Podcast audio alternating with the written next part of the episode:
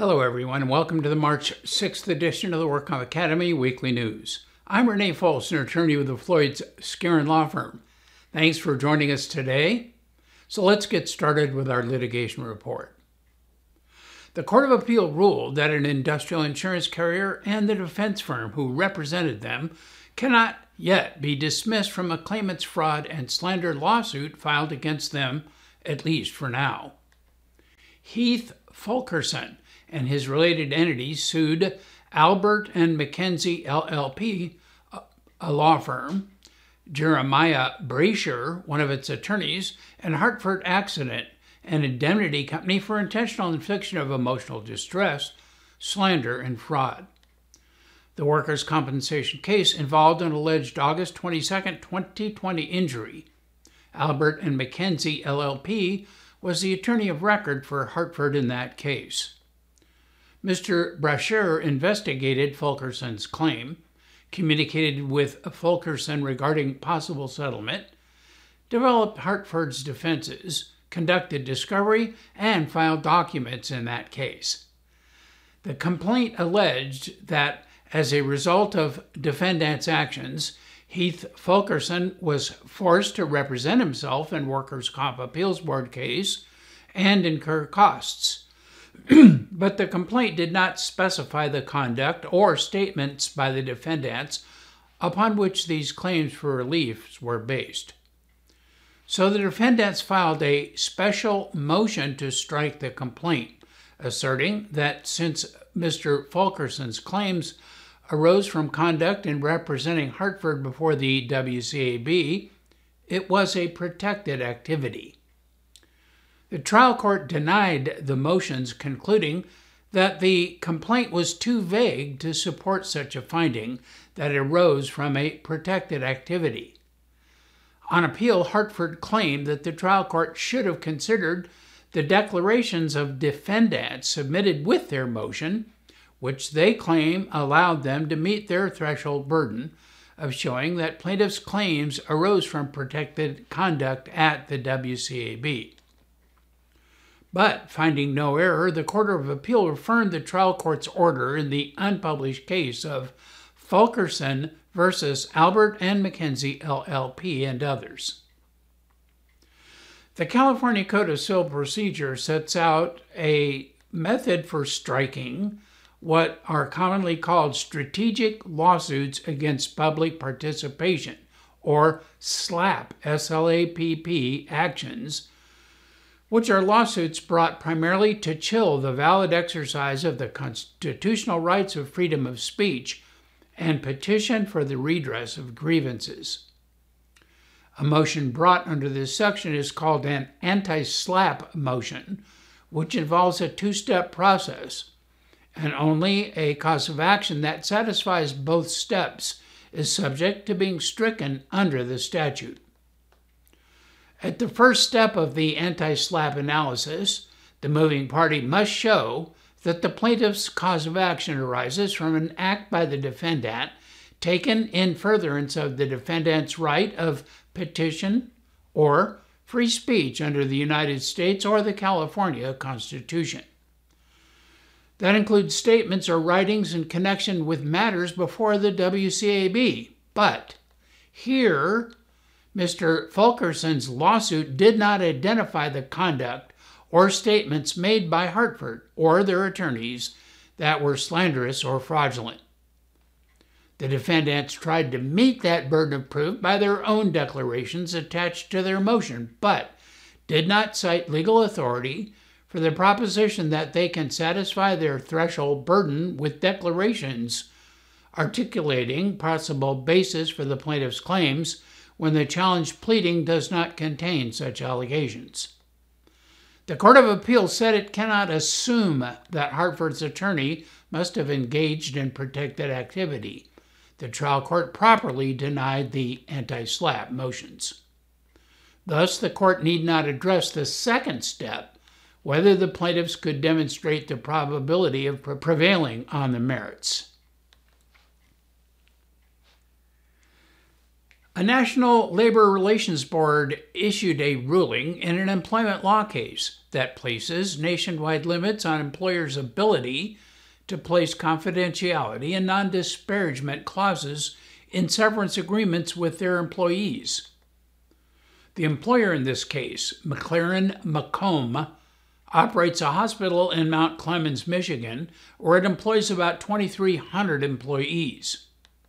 Local 40 RN Staff Council, Office of Professional Employees International Union, AFL CIO was the exclusive collective bargaining representative of a unit of about 350 of its service employees at that hospital.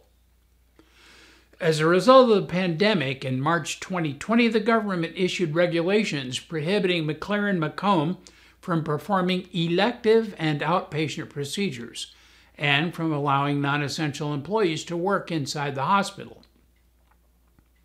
McLaren Macomb then terminated its outpatient services, admitted only trauma, emergency, and COVID 19 patients, and temporarily furloughed 11 bargaining unit employees because they were deemed non essential employees. McLaren Macomb then permanently furloughed those 11 pers- uh, employees and presented each of them with a severance agreement, waiver, and release that offered to give severance pay for each furloughed employee if they signed the agreement, and all 11 employees did sign it. This agreement required each of them to release McLaren Macomb from any claims arising out of their employment or termination of employment and contained provisions broadly prohibiting disparagement of McLaren Macomb and requiring confidentiality about the terms of the agreement. An administrative law judge found that McLaren Macomb violated the National Labor Relations Act by permanently furloughing the 11 employees without first notifying the union and giving it an opportunity to bargain about the furlough decision and its effects, and by directly dealing with the 11 employees while entirely bypassing and excluding their union.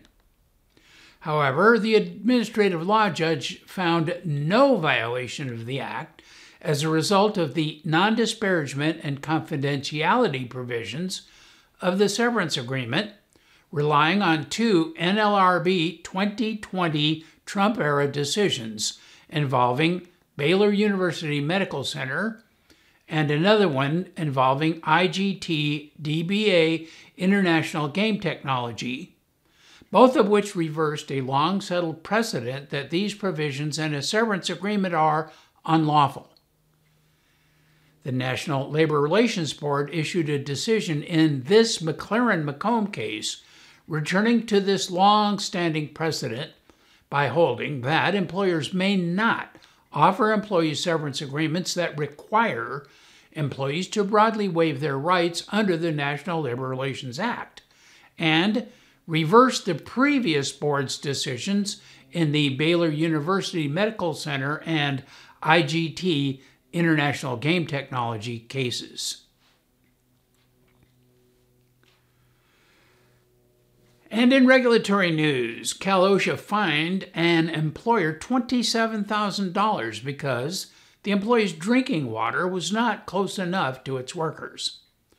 This precedential decision regarding the provisions of water at outdoor work sites says that it must be as close as practicable to the areas where employees are working in order to encourage frequent consumption of water, and the case clarified the definition of what the term as close as practicable means.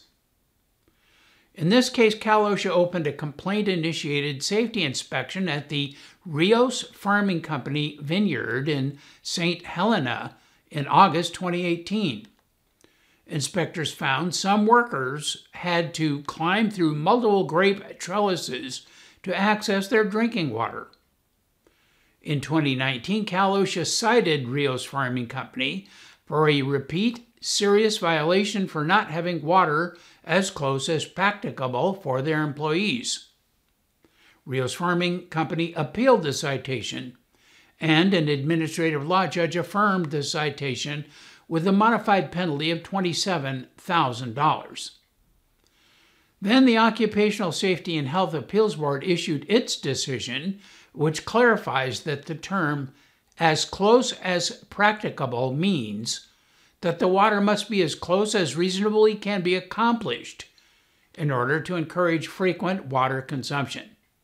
In this case, the administrative law judge found, and the Occupational Safety Health Appeals Board affirmed, that the trellises were an obstacle that discouraged employees from frequently drinking water. Then the ALJ and the Occupational Safety and Health Appeals Board further found that other reasonable options were available to the employer, such as providing a jug of water in each row where the employees were working, or providing individual water bottles that employees could carry with them and refill from the jugs. February 28th marked the end of California's COVID state of emergency, almost three years since California Governor Newsom declared COVID 19 a public health emergency, giving his administration broad power to issue mandates and use state funds to fight the virus. Newsom extended the state of emergency five times over the course of the pandemic, most recently last June and the duration of the state of emergency has been controversial among state Republican leaders who attempted to overturn the governor's power during a Senate emergency meeting last March. But their resolution to terminate the state of emergency was voted down 8 to 4, with senators voting along party lines. Last year, the administration unveiled what is known as the Smarter Plan its $3.2 billion long term strategy for combating COVID 19, which has been a key component for eliminating the need for emergency provisions. The new strategy outlined preparedness measures such as stockpiling 75 million masks, increasing testing capacity to half a million tests per day, and investing in the healthcare workforce and local community health organizations but some disagree it's the right time to end the state's emergency powers. The head of the California Hospital Association told the New York Times earlier this month that February was a terrible time to end the public health emergency because of ongoing strain on California's hospitals. And the White House announced that the federal state of emergency for uh, COVID will end on May 11th over two months after California ends its own. And to complicate matters a little more, there are actually two federal emergencies ending May 11 the national emergency and the public health emergency.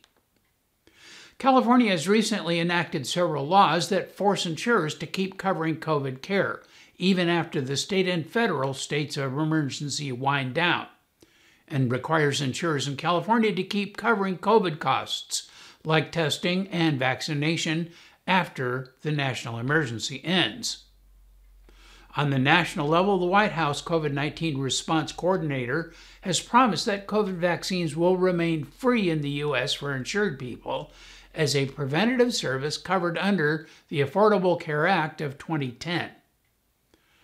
San Francisco had its own public health emergency declaration for COVID in effect and several programs for San Francisco residents, but that city's public health emergency came to an end at the same time as the state's on February 28th.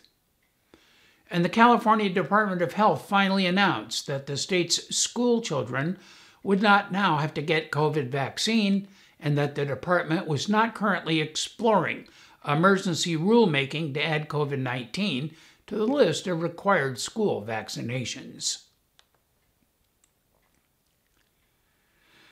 The DEA proposed rules for permanent telemedicine prescribing. The Drug Administration announced proposed permanent rules for the prescribing of controlled medications by way of telemedicine. The public will be able to comment for 30 days on these proposed rules. The proposal would reverse a policy enacted during the coronavirus pandemic that allowed doctors to prescribe these medications through telehealth appointments. The move will make it more difficult for Americans to access some drugs used for treating pain and mental health disorders. But the proposed rules aim to maintain expanded access to the telehealth, which has been crucial for millions of patients, particularly those living in rural areas, while also balancing safety.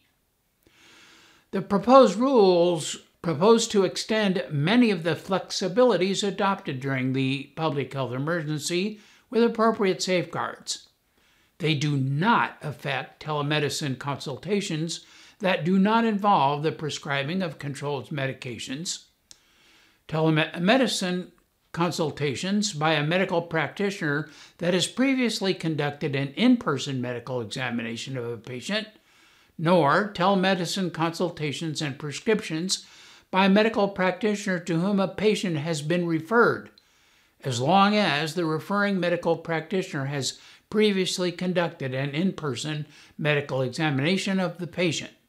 But the proposed rules would provide further safeguards for a narrow subset of telemedicine consultations. Those telemedicine consultations by a medical practitioner that has never conducted an in person evaluation of a patient and that result in the prescribing of a controlled medication.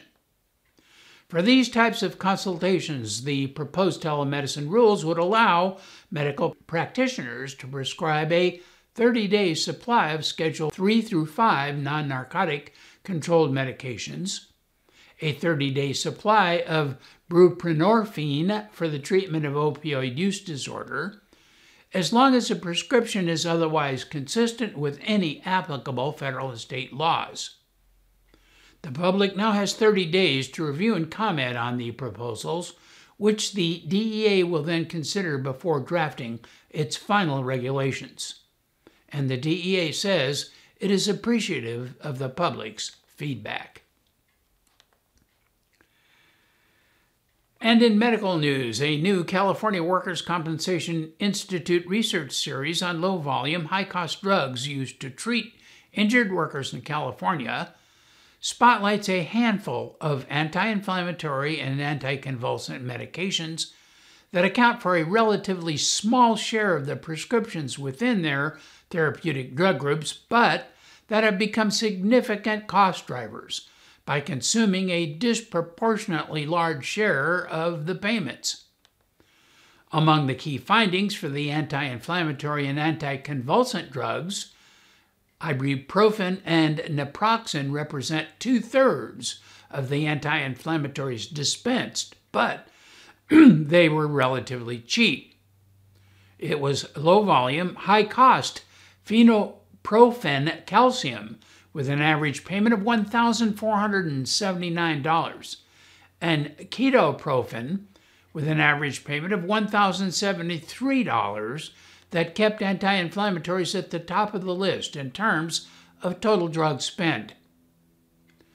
And the biologic etanercept, also known by the brand name Enbrel, accounted for less than uh, 0.1% of the anti inflammatory prescriptions in 2021, but was only available as a brand drug with an average payment of $7,716.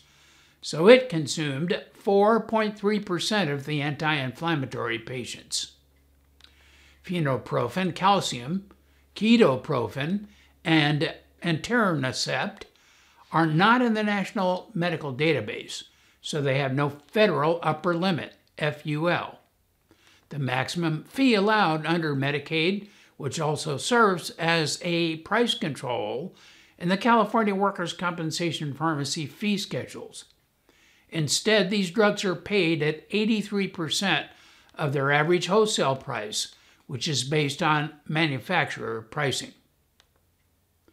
Four anticonvulsant drugs accounted for 24.2% of the 2021 anticonvulsant prescriptions, but 72.5% of the anticonvulsant drugs spend. While 95% of the 2021 prescriptions were generics, with an average payment of $62, the average amount paid for various brand versions were much, much higher.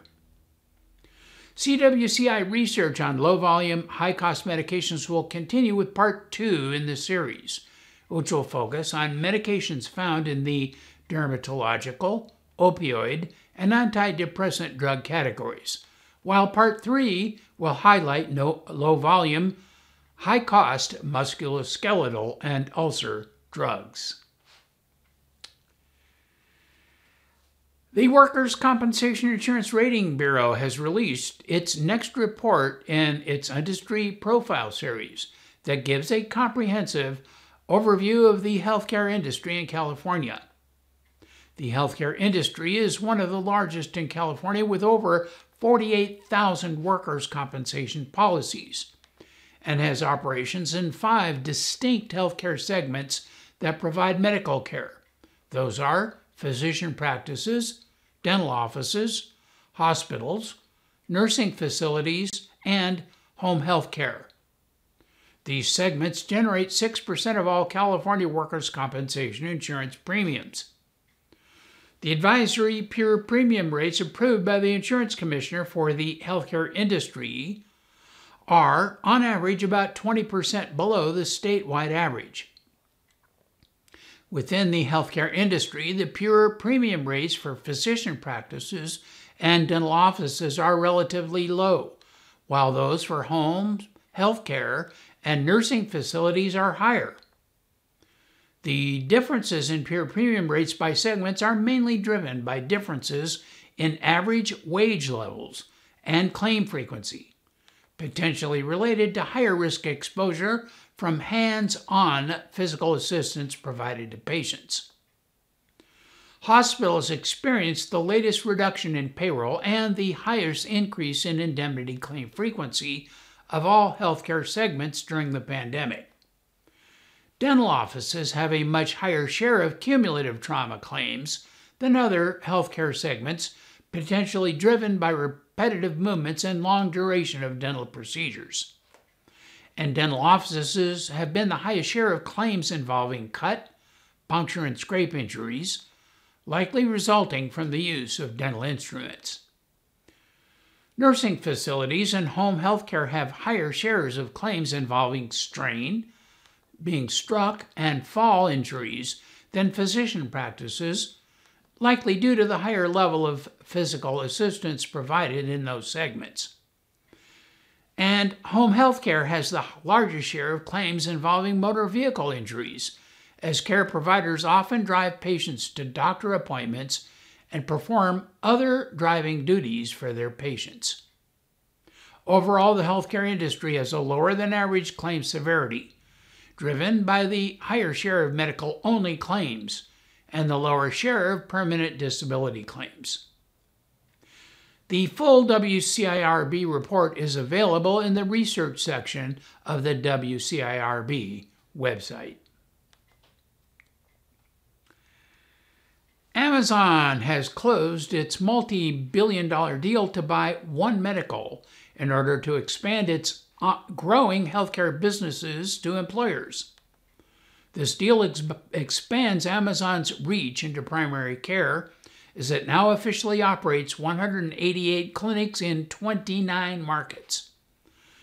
The deal also gives Amazon rapid access to lucrative employer market as One Medical works with 8,000 companies and had 836,000 members at the end of 2022.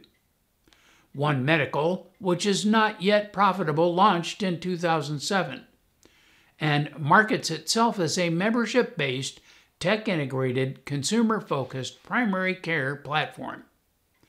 Amazon says One Medical sets a high bar for human centered primary care experiences, access to primary care where, when, and how people prefer, with around the clock access through the One Medical app, giving people more control of how they seek care and the ability to do so from home or on the go and on demand virtual care services like 24 7 video chats and easy in app messaging, which are included in membership at no extra cost.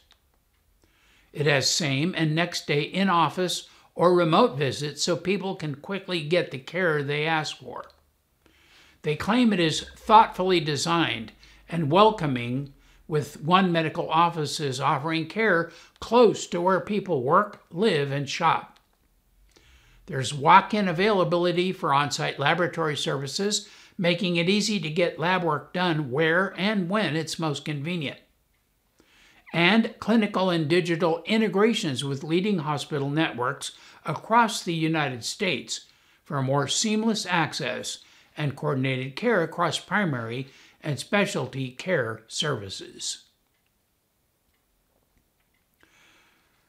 But to compete with Amazon, now Walmart, Best Buy, and Dollar General announced healthcare expansion for their companies. Walmart Health announced that it is expanding into new states and opening 28 centers in 2024. This will expand Walmart Health's footprint into two new states, Missouri and Arizona, and deepen its presence in Texas. And by the end of 2024, it will have more than 75 Walmart Health centers across the United States. The company also says that it is changing the physical footprint and layout of the centers so patients spend less time in the waiting room and more time with their doctor. It also integrated modern equipment and technology to enable providers and patients to experience what it claims is best in class healthcare technology. This includes integrating Epic's electronic health record system across Walmart health locations. It says that with 90% of the U.S. population located within 10 miles of a Walmart, Walmart Health says it is in a unique position to provide health and wellness services where its neighbors already live and shop. The new state of the art facilities will be about 5,750 square feet and located inside Walmart supercenters and will feature Walmart Health's full suite of health services, including primary care, dental care, behavioral health labs, and x ray audiology, and Walmart Health Virtual Care telehealth services. Then, electronic retailer Best Buy recently kicked off a partnership with Atrium Health, one of the country's largest nonprofit hospital systems. This partnership combines Atrium's hospital at home program with Best Buy's technological services. Best Buy has been investing heavily in healthcare services over the last few years as an alternative revenue stream to its electronic sales. And it has made several acquisitions in the sector, the most notable being its $800 million purchase of senior citizen focused GreatCall Incorporated in 2018. In 2021, the company also bought Current Health, a home care technology platform that offers monitoring through wearable devices. And then, not to be outdone, Dollar General is expanding into healthcare services and what could be a competitive shot across the bow for drugstores and other retailers. The company is piloting mobile health clinics at three stores in Tennessee to provide customers with basic, preventative, and urgent care services, along with lab testing. The discount retailer teamed up with DocGo a provider of uh, mobile health and transportation services, to provide the medical services which are set up in large vans in store parking lots. The two companies plan to evaluate customer response and determine the feasibility of expanding the mobile health clinic offering to additional stores. Customers can schedule appointments online or walk in without an appointment. 75% of the U.S. population lives within about five miles from a Dollar General store, providing u- unique access to rural and other communities often underserved in the current healthcare ecosystem. The four largest hospital groups in the Sacramento area are all beginning new construction projects to rebuild old facilities to meet state earthquake safety requirements and to add new hospital beds in order to accommodate a projected population increase. UC Davis Health System, Sutter Health, Catholic Healthcare West, now known as Dignity Health, and Kaiser Permanente are all undergoing construction projects that will add a combined 3.5 million square feet to their facilities and cost about $2.6 billion. These projects are expected to add as many as 2,000 healthcare jobs by 2013 and already have created a boom in construction employment. UC Davis Health is planning a new medical outpost in Folsom Ranch, a new tower at UC Davis Medical Center in Sacramento, and just south of that is part of the Aggie Square Research Education Project coming out of the ground. And the California Tower will be added to the eastern side of the existing UC Davis Medical Center. It will feature a 14 story hospital tower and 5 story pavilion, adding to a hospital complex that has been expanding eastward and serving the neighborhoods at its location for over 150 years.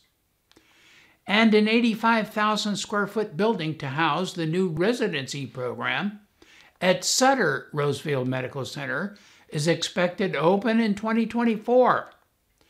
It features a new three story building located right outside the current emergency department.